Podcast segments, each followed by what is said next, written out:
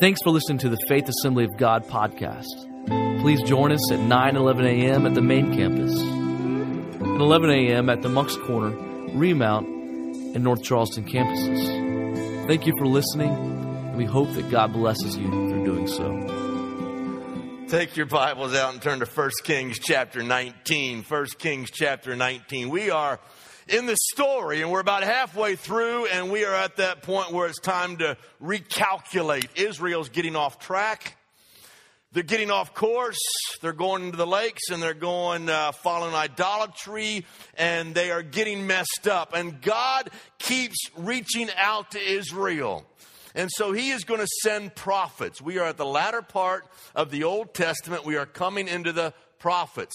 And uh, in, the, the way it's broke up in the Old Testament, you have the four major prophets. The rest are considered minor prophets, not because their message was any less important, but because the books are shorter. So the four major prophets have the longer books in the Old Testament, and then you have the minor prophets. And we're coming into that stage in the story. And we're going to learn, we're keep on finding our place. What, what is God saying to us? What is He speaking to us through His Word? And many of us need to recalculate our own lives and get back on course. And we've gotten on course, and God is faithful, and He'll use His word to be that GPS to get us back on the right track. Let's stand together and read from God's word today. 1 Kings chapter 19. We're going to look at an incredible prophet, and I think someone that every one of us in the house can relate to today. 1 Kings 19 and verse number 1. And now Ahab told Jezebel everything Elijah not to be confused with Elisha, who was on the screen there. This guy, this Elijah, was much better looking than Elisha. And let me start over. Now, Ahab told Jezebel everything Elijah had done and how he had killed all the prophets with the sword.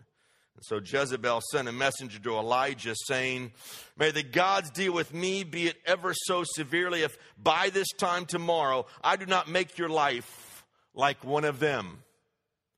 Elijah was afraid and ran for his life, and when he came to Beersheba in Judah, he left his servant there while he himself went a day's journey into the desert. He came to the broom tree and sat down under it and prayed that he might die. I have had enough, Lord. He said, Take my life. I'm no better than my ancestors. Father, today I pray that as we open up your word, you'll open up our hearts this morning. I pray, God, for those who may find themselves today in a cave of discouragement, that you'll bring refreshing and healing and speak to their hearts this morning, we pray. We love you, God. We ask all this in your mighty name. Amen. Turn to someone, tell them they look great today, and then you may be seated.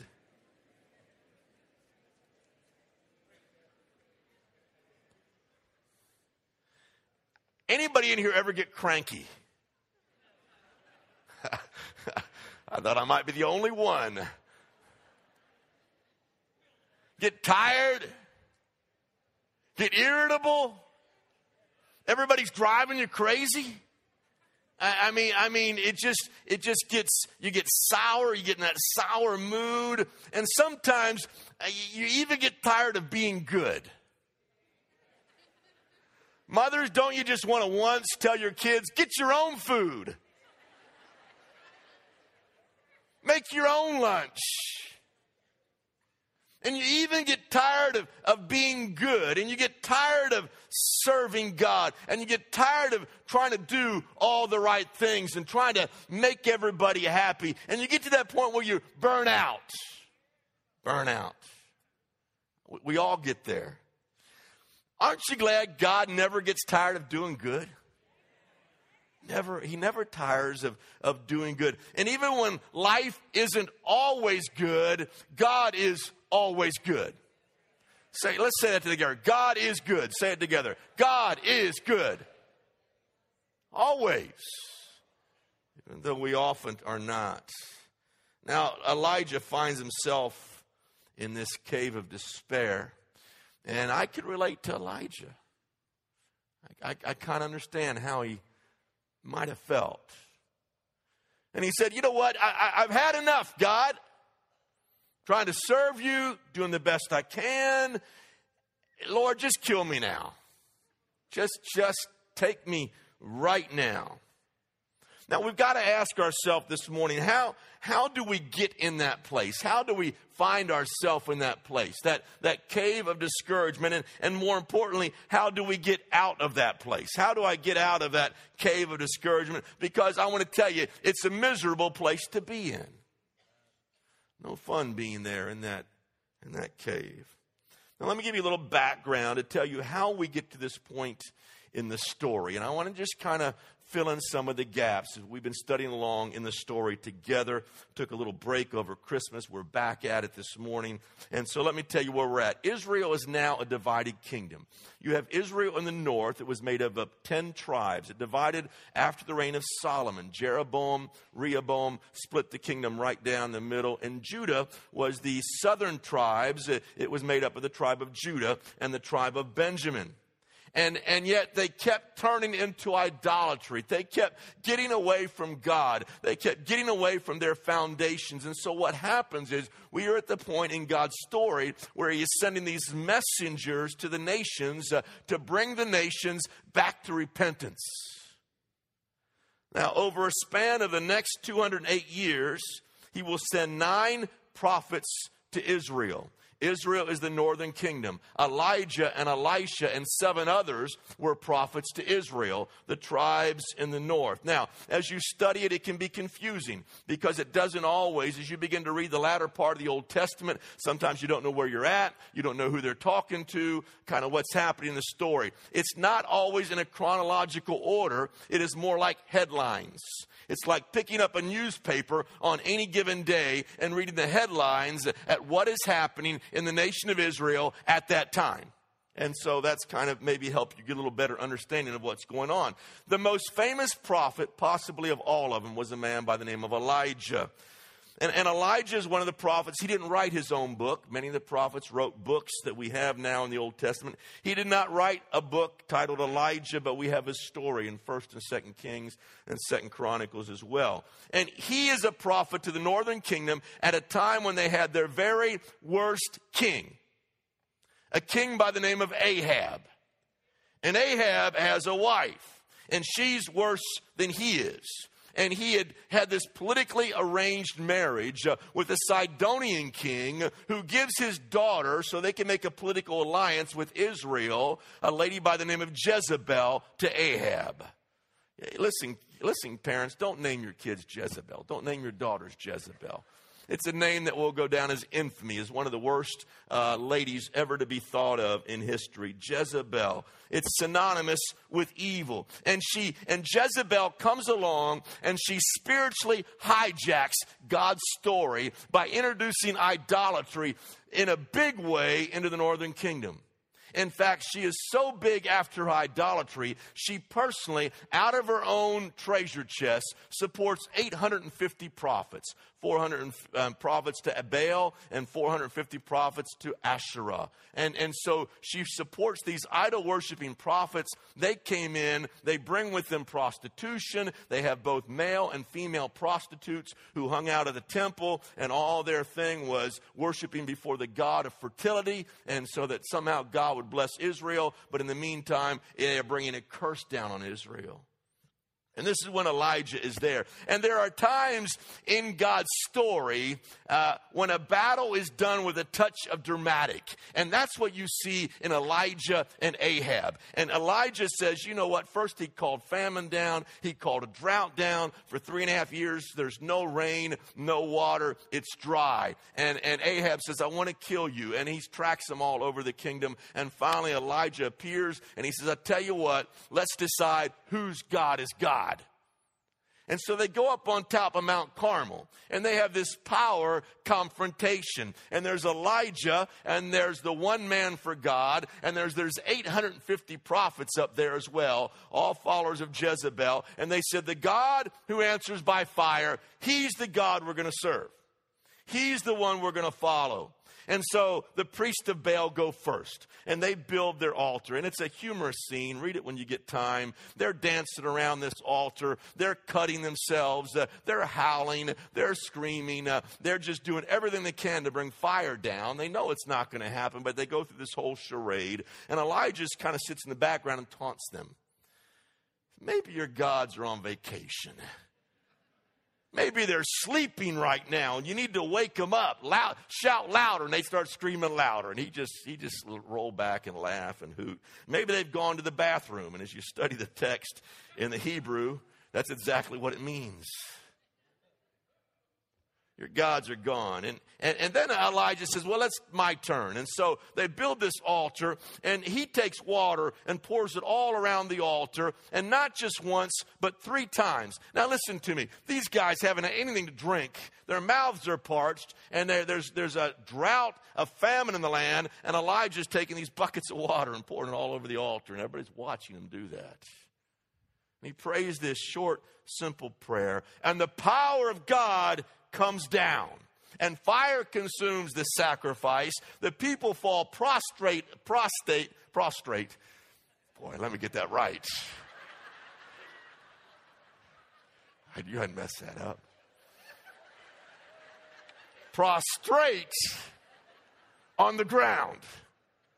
Come on, guys, uh, focus, focus with me. Let's get back on the same page here. And they cry out and say, The Lord, He is God and revival breaks out. And, and, and, and they, all of a sudden, uh, Elijah grabs a sword and they start killing the prophets of Baal and Asherah. All the people kind of jump in. Mob violence takes over and they wipe out 850 prophets on Mount Carmel that day. Talk about a revival. Now, up to this point, Elijah's pretty much in control of his life. He is a fearless prophet, zealous for God, on fire for the Lord. But something happens. Jezebel says, By this time tomorrow, you know, all those prophets you killed, it's going to be like you tomorrow. I'm going to kill you, and you're going to be dead. And so, for some reason, all of a sudden, it soaks in on what Jezebel had said, and Elijah begins to flee, and he's now a fugitive on the run. And, and the first day, listen to this he travels 100 miles between, Jez, uh, between Jezebel and himself. He's getting as far away as he can from this uh, queen of Israel. And so he runs about at 100 miles in, a, in one day's period of time. He will eventually leave Israel. He'll travel down through Judah and he'll wind up in Mount Horeb. And this is where we find him in our text right now. He is now out Mount Horeb. And Elijah is there. He is exhausted. He is physically and emotionally wore out. He's tired. The, the believers, the, the, the Israel, those few, that remnant of believers in the northern kingdom of Israel, they've now scattered and they're all hiding for their life because Jezebel's on a rampage. And he's questioning God. And he's saying, God, why is Ahab still alive? Uh, why is Jezebel still alive? Uh, if you're going to bring revival, why not take cut off the heads? And they're still alive and they're still in power. And he is afraid for his life. And, and it seems like on the heels of God's very greatest victory, Elijah comes with his greatest time of discouragement. Does it sound familiar? You ever been on the mountaintop? God's doing incredible things. And, and, and, you're seeing his handiwork, and you've been prevailing in prayer, it wasn't an awesome time of prayer and fasting this week, and God's just speaking into your heart and pouring into your life, and, and, and you're pulling down strongholds, and you're doing spiritual warfare, and you're going up against the enemy, and you're rescuing souls from darkness, and almost immediately you can have sometimes what I call a huge letdown. Seems like on uh, uh, after we have our greatest services on Sunday, and I'm stoked, and I'm man, I'm just so excited about what God's going to do. I get in my office on Monday morning, and the phone rings. Before you know it, just like that, I go down to here. It happens. Vulnerability after victory. And, and I think part of the thing may be we feel invincible and all of a sudden we've won, and God's been winning and winning, and we're on top, and, and we're winning the battles, and all if we're not careful, pride will settle in. And we begin to deal with this pride issue. And, and you kind of get a little bit of this in Elijah. In verse number 10, he says, I'm the only one fighting for you. I'm your big dog, God. Uh, I am the one prophet left. I'm fighting for you out there. And you almost get a sense that in Elijah's life, he was also had a little pride just kind of come into his heart. And he felt like he was the lone ranger for justice out there. The result was discouragement. Now, here's the problem, church. Listen to me. If you allow this discouragement to get in your spirit and get a hold of you, it, it, you some people will give up. And they'll give up on their morals, and they'll get up on their dreams, and they'll give up on their ministry, and they'll give up on their marriage. Uh, and Elijah got so far as he was ready to give up on his life. His life. Maybe you're under a juniper tree or a broom tree of discouragement today, and you're worn out, and you're confused, and you're fearful, and you're lonely, and you're depressed. And, and things just are out of control. And you cry out, God, I've, I've had enough. Had enough. It's all I can take. Just take me out, Lord, right now. Now, if you're there, how do you recalculate your course? If you're in that cave of discouragement, how do you recalculate your life so you can turn and get back in the right direction and get the joy of the Lord back and get to the place where you used to be? I want to give you four things. Take your notes out, jot these down, I believe, and, and hang on to these things. This is going to help you down the road. Uh, number one, take care of your physical needs. That doesn't sound real spiritual. Don't sound real holy, but take care of your body. Jump down to verse number five. You'll see that's exactly what God did for Elijah. Then he lay down under the tree and fell asleep. All at once, an angel touched him and said, Get up and eat. He looked around, and there by his head was a cake of bread baked over hot coals, a jar of water. He ate and drank, and he lay down again. The angel of the Lord came back a second time and touched him and said, Get up and eat, for the journey is too much for you. So he got up and ate and drank, strengthened by that food. He traveled 40 days and 40 nights until he reached Horeb, the mountain of God. Every one of us are a tripart being. There, there's, we're made up of body, soul, and spirit. Okay? Body, soul, and spirit. I want to tell you, we like to separate things and we talk a whole lot in church about the spiritual side of man. But those three, body, soul, and spirit, are, are uniquely tied and woven together. And so what happens is when we are wore out physically, when I am sick in body, when I am tired, it also affects my emotions. Uh, it affects my will. It will also affect your soulish part of man and your spirit part of man uh, because of the way God made us. Everything perfectly fits together. Now, let's go back to Elijah. You can imagine he is wore out. His arms and shoulders are probably tired from wielding a sword and chopping off people's heads. That'll, that'll take its toll on you. Don't know how many have done that lately. We do that with our mouth now. But his shoulders shot, his arms shot, his, his legs are on fire. He has been running, he has been hiking from Mount Carmel some hundred miles. He is starving because he hasn't had any food to eat. He's been in this power encounter, and so I don't know how long he has been without food, uh, and he is slap wore out. Now, God responds to Elijah's discouragement with grace. I, I, read an article by David Wilkerson, and he describes him dispatching an angel to go down and take food to Elijah. And this is what he said Be patient with him. He's hurting, confused, and full of questions. He thinks he wants to die, but he really wants to live. He feels useless at the end of his rope, but I still love him. I've got more work for him to do in my kingdom. Feed him and refresh him. He can't make it without eating the food I supply. You see, God is always feeding and refreshing. Feeding and refreshing. And when you're fatigued and when you get irritable, and, and, and I, I know, uh, you know, when, when when my brother and I were kids, my mom used to, she said it, if she said it once, she said it a thousand times. You boys are getting on my nerves. You ever said it or not, but we had a way of getting on mom's nerves. I didn't know exactly what that meant, but it wasn't good. Sometimes when we get fatigued and we get irritable, we tend to run away from people and we pull back and we isolate ourselves. Uh, listen, when you are wore out and fatigued, that is the wrong response. The issue is not other people, the issue is fatigue. So you need to physically take care of yourself. Let me tell you some things, guys. It's a new year, but exercise, rest, food. You need to keep your body in shape. Your body is the temple of the Lord. The Holy Spirit dwells in this earthen vessel. Take care of it.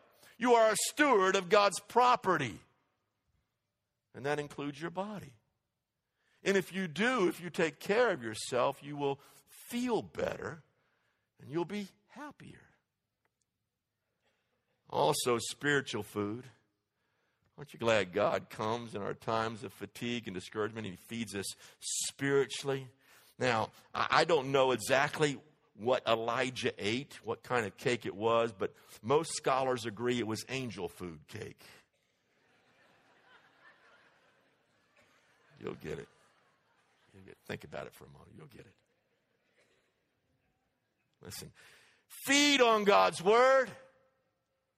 Feed on the Word of God, drink of His Holy Spirit, wait in His presence, allow God to refresh you and lift you up, uh, confess the Word of God in your life, uh, begin to intercede and pray in the Spirit. And the Bible says He will build up your spiritual man. And so when you're discouraged uh, and when you're down, get the Word of God out and pour your heart into it and let it feed your soul. Number two. You're in that cave of discouragement, listen to God's gentle whisper. Listen to God's gentle whisper. Look at verses 9. Let's pick it up there, the story. There he went into a cave. He spent the night. The word of the Lord came to him. What are you doing here, Elijah? He replied, I've been very zealous for the Lord God Almighty. The Israelites have rejected your covenant, broken down your altars, and put your prophets to death with a sword, and I am the only one left. And now they're trying to kill me too. The Lord said, Go out and stand on the mountain in the presence of the Lord, for the Lord is about to pass by. Then a great and powerful wind tore the mountains apart and shattered the rocks before the Lord, but the Lord was not in the wind. And after the wind, there came an earthquake the Lord was not in the earthquake. And after the earthquake came a fire, but the Lord was not in the fire. And after the fire came a gentle whisper. Listen, we many times we, we can't hear God's voice. And we say, God, where are you? God, I, I can't hear you. And we feel alone and, and we're discouraged, but so often we are looking for some kind of supernatural revelation of God. And we want, we expect God to speak by lighting up the skies uh, and knocking us down and doing something totally glorious and phenomenal. And, and, and that's maybe what Elijah thought would happen. But he wasn't in the whirlwind. He wasn't in the earthquake. He was not in the fire. But God was still speaking. But he spoke with a gentle whisper. Listen, sometimes we just need to slow down and tune out all the other distractions uh, and become still before the Lord so we can hear that gentle whisper. But as long as we're on hyperdrive uh, and we're busy uh, and we're doing our own thing and we're running to and fro, then we wonder why we can't hear God's voice. Slow down. God will speak to your spirit through that gentle whisper. You won't hear God above the confusing circumstances that are all around you. You may not hear God's voice among all the negativity your friends are talking about and all the things that are swirling around and the gossip. You might not hear his voice uh, even through your own doubt and confusion, uh, but you've got to slow down and put God first. Uh, and I want to tell you, God will be faithful because he often speaks through his love and his grace, and he's speaking to you. You just got to slow down long enough to hear that gentle whisper gentle whisper. And God, in his gentle whisper, says to Elijah, Elijah, I'm not, I'm not trying to kill you, I want to slow you down. I want to recalculate your direction. I, I want to get you going back in the, in the right direction. And I think sometimes secretly we want God to show his power and take care of all the wicked ones in our life all those people that are driving us crazy. And so we say, God, wipe them out, take care of them. Uh, but God wants to speak to your heart, and He simply says, I love you, and that's enough. I'll bring you through. I'll bring you through it, whatever it is you're going through. You see, we typically don't receive direction from the Lord when we're on the run. We've got to slow down. I, have heard people say uh, many times, Pastor, I just, I just can't fit one more thing into my schedule. My schedule is just so full. Slow down. Listen to God's gentle whisper. Now, what happens is if you'll slow down long enough and hear God's voice, He will begin to readjust your priorities. He'll begin to speak to you about your schedule and about your agenda. And He will tell you where to go. He will tell you how to serve Him. He will tell you what to do. And as long as you're hearing God's voice and on the same page with God, it brings with that a peace of God that passes all understanding. It, it, it's, it's, it's not our schedule, it's His schedule. You've, you've heard the expression, if you're in business at all, work smart. And it just simply means let, make the best use of your time and work smart and reorganize your priorities. And there's a thousand management books out there, One Minute Manager, about how to manage your life and how to work smarter. Listen, uh, in the kingdom life, it's serve smart. Serve smart. It's putting God first and then surrendering your schedule to Him and saying, God, I'm yours. So I want to be on your agenda. I want to follow your guidelines. And, and in you doing that, that's where the peace and the joy comes from. And so slow down to long enough to hear God's still small voice. Number three, you need to begin to look through the lens of faith, especially when you're in that cave of discouragement. Look through that lens of faith. Jump down to verse number 13 as we pick up our story. And when Elijah heard it, he pulled the cloak over his face and went out and stood at the mouth of the cave. Then a voice said to him, What are you doing here, Elijah? He replied, I've been very zealous for the Lord God Almighty. The Israelites have rejected your covenant, broken down your altars, and put your prophets to death with the sword. I'm the only one left, and now they're trying to kill me too. Now jump down. Here's the lens of faith. Yet I have reserved 7,000 in Israel, all whose knees have not bowed down to Baal, and all whose mouths have not kissed him. Twice, God says to Elijah, What are you doing here? Two times. I read it in the last point, and I read it again in this point. It looked like I was reading the same verses for a minute. And God says to Elijah, What are you doing here? Now, he didn't necessarily mean so much the location where he was at at that time, but, but what are you doing here talking about saying, God, kill me?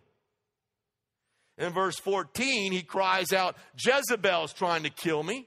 You know, if, if he really wanted to die, all he had to do was hang around Jezebel, he'd have been put to death. He is one messed up dude. He runs for his life a hundred miles, and when he gets there, when he gets away from Jezebel, then he says, God, you kill me. He can't make up his mind. He's confused. And then he says, You know what, God, I'm the only one doing something for you. I'm, I'm out here by myself. And, and in some ways, he's implying a couple of things. First of all, he's implying, God, it's your fault. You're not doing enough. You read that in there? Read between the lines. God, this is all your fault. You're not doing enough. And by the way, there's no one else out there helping me either. Loneliness will magnify your discouragement. Now listen to me. When you're discouraged and you're cranky and you're you're angry and you're and you're you're you're really going through those times of depression, if you will, if you isolate yourself from other people, it will begin to magnify your depression. Depressed people want to go hide in their house, close the blinds, turn the light off, and play some sad music. I want to tell you, that's not the way to get out of depression. It just spirals that whole thing and takes you deeper and deeper into your discouragement, deeper into your oppression. It, it, it, magnifies all of those things. Anytime you're in the midst of crisis, what's going to happen is the devil's sitting right here on this shoulder. And the Bible says the devil is the accuser of the brethren. And so let me tell you how he comes at you, and you'll recognize this language. He'll say, No one cares about you. No one called you from the church. You've been gone four weeks now, and no one's given you a phone call. Pastor hasn't called. No one from the church has called. No one really cares about you. You're all alone. No one really appreciates you. And when you serve, if no one pats you on the back, no one sees what you're doing. They don't see all the service you're fulfilling. I want to tell you the devil is a liar. He's a liar. First of all, you are not alone. And that's what he tells Elijah. You're not alone. There's 7,000 others still in Israel. God always will have a remnant, uh, and they have not bowed down to Baal. He's a liar. God will speak, and God always has his remnant. Elijah's frustration was more than just out of fear.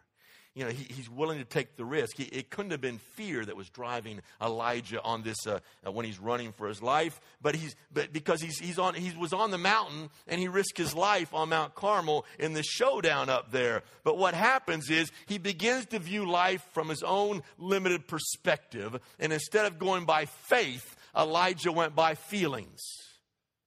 Now listen to me. This is critical as believers, we don't live our life by feelings, we walk by faith. If you begin to go by what you feel, you will become a target for fear, discouragement, isolation, and depression. Because here's the problem we never see the whole picture. So when things are going nuts all around us, understand you don't see the whole picture. You're not God. We see everything through the limited understanding of what's happening around us at the moment. But the eyes of faith, you begin to get God's viewpoint and God's pictures. And you begin to see the whole story and it comes to light. He said there's 7,000 others. Listen, I want to challenge you. When you're down and when you're discouraged, Galatians 6 9, let us not become weary in doing good, for at the proper time we will reap a harvest if we do not give up. Don't cave into your feelings. Don't isolate yourself. Don't hide in your cave. Find those other believers and talk to them and share with them. Uh, find the 7,000 others out there who are serving the Lord and in the battle and pray with them and let them pray with you and hold each other up and, and, and get involved in fellowship. And that will pull you out of your discouragement. Number four, shift your focus off yourself onto serving others. This is great. This is really, really good. The best way to overcome discouragement is to start serving. Start serving. Serve someone else. look down at verse 15. You see this in the story. And the Lord said to him, Go back the way you came. Go to the desert of Damascus, and when you get there, anoint Hazael king over Aram, and also anoint Jehu the son of Nimshi over Israel, and anoint Elisha the son of Shaphat from, from Abel uh, Meholah to succeed you as a prophet. Jehu will put to death any who escape by the sword of Hazael, and Elisha will put to death anyone who escapes the sword of Jehu. Discouragement has a way of keeping you me focused. Discouragement is all about belly button gazing. It's all about me, myself, and I. It, it, keeps you looking internally and it keeps you from doing what God has called us to do. God's remedy after he has refreshed us physically is to say, okay, now get back out there on the playing field. I'm not done with you yet. It's not time to hang up your cleats. Get out there on the field and get back into battle. He'll refresh you physically first. He'll, you need that time of rest. You need to hear God's still small voice. You need to let him begin to speak to your heart and spirit once again. But, but when after he's refreshed you with the food and the water and, and, and God's word, uh, then he kicks you back out and says, quit feeling sorry for yourself. Get out there and anoint somebody.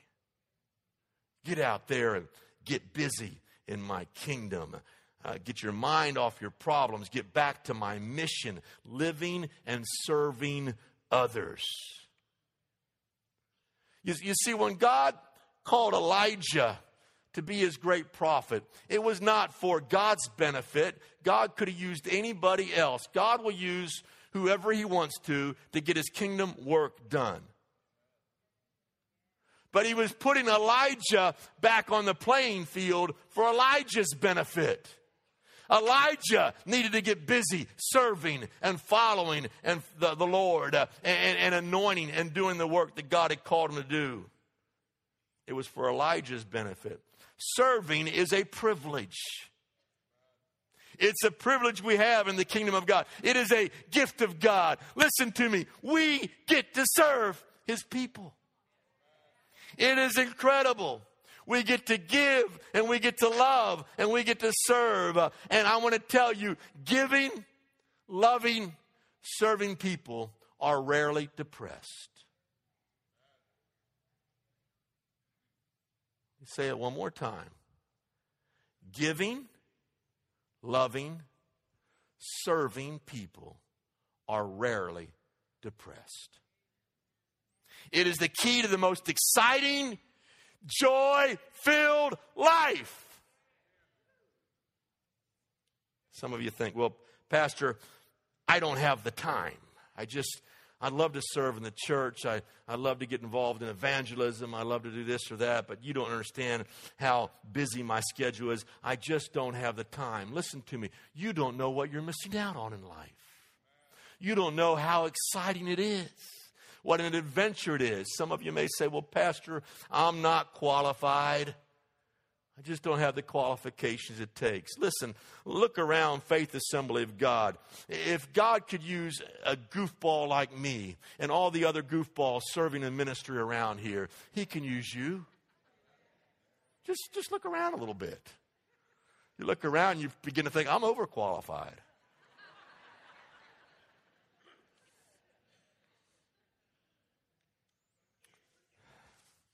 Some won't serve until they achieve some level of excellence.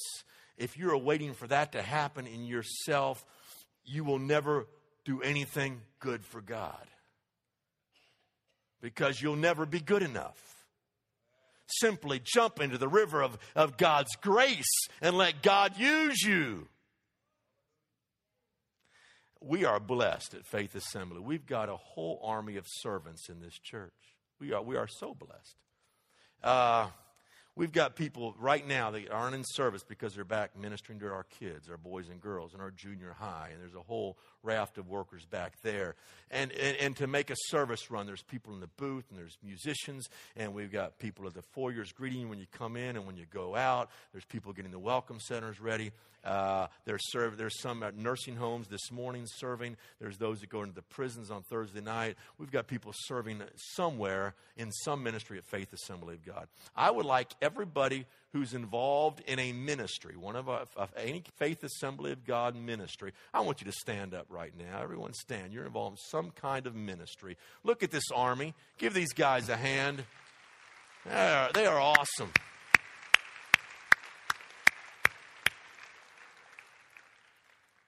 Now, now listen to me. At Faith Assembly of God, our mission is to fuel you up but it's always to get you out on the playing field, to get you back out there. And, and when you do that, I want to tell you it'll be the best thing that'll happen in your life. Now, let me tell you what happened to Elijah. I'm going to fast forward a minute. We're going to look at Elisha next week. But when Elisha went out and anointed, Elijah went out and anointed Elisha, he met a partner and a successor for his ministry. In fact, I will tell you, he met his very best friend. And from that day on, from the moment he met Elisha, Elijah would never, ever be alone again. To the very last day when he is taken up in a chariot of fire, Elisha would be right by his side. Some of the greatest people you will ever meet in your life are fellow servants. And what I want to challenge every one of you to do is we start a brand new year is get connected with other people in the body of Christ. We have life groups that are starting up, as you saw the correction this week. Get one of your announcement things on your way out the door and find a life group to get involved in. We have mid sized groups that we call men's fraternity that's focused on men, and ladies' sisterhood that's focused on ladies. And so if you're single or you just want to hang with men or ladies, They've got times for you guys to get involved in those areas of ministries. We have ministries for every single age group in our church, from young adults, momentum, all the way up to senior adults. There's areas to get involved in. We need servants. I need workers. And what will happen is when you get, get involved and you sign up for a place to serve, you'll also meet some of your best buddies because you'll be working shoulder to shoulder with them. And so you can sign up ushers, greeters. We need people in children. We need people in youth. We need people in every area of ministry. I will tell you, when you get in really involved serving, it is one of the keys to a joy filled life because God made you and designed you to serve.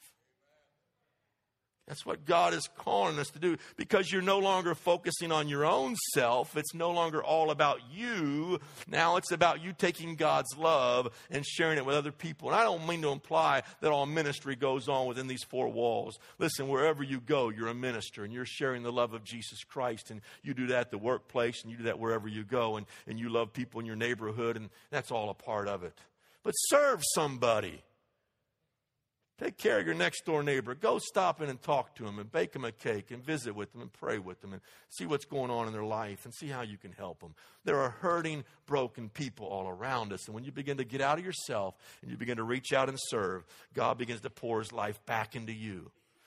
And you receive God's grace and you receive God's love and you receive God's mercy and then you give it out again and again and again. Great fellowship of believers and servants that make up the body of Christ at Faith Assembly of God.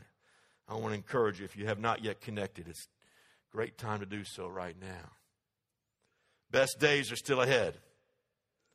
Sometimes our volunteers, sometimes our staff, they get weary in well doing. But let take heart from the story of Elijah. God's not trying to kill you, but he wants to speak softly and he wants to say, Elijah, I see where you're at and I know what you're going through and I know what you're experiencing right now. And there's a, there's a 7,000 others I have out there that I care about and I care about you. And now it's time to get back out in my harvest field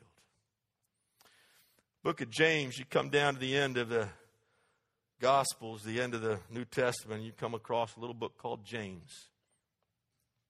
And he writes in chapter 5, he has an interesting phrase. He says, Elijah was a man of like passions like as we are. He's got, he, uh, he had like passions like us.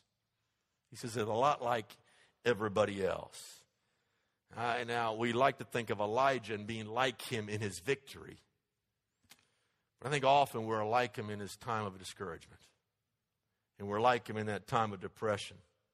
And this series is all about finding yourself in God's story. And so, after, uh, uh, uh, after his trial and his running and his cave experience, Elijah would never, ever be the same again. You never see him go down that valley of discouragement again. He spends the rest of his ministry focusing on Elisha and mentoring him and raising him up. And God gave him direction. And he says, Go anoint this king and go anoint this prophet to follow you. And he was refreshed and he heard the voice of the Lord and he received a fresh vision of faith and he came out of his cave to do the Lord's will. Now, if you're going through some of that cave experience today, the Lord wants to speak to your heart. His Holy Spirit's here. I hope He's been speaking through His Word already. If you're in a cave of discouragement, if you're in a cave of fear, if you are anxious, if you're depressed, God wants to tell you what to do. God wants to tell you where to go, and God wants to bring you out. Step out of your cave. And the moment you do, the moment you hear his voice and step out of that cave and obey, obey him, that anointing will once again begin to flow in your life, and in your ministry. The joy will come back. But where the anointing is, the joy of the Lord. Thanks for listening. For more, check out faithishere.org.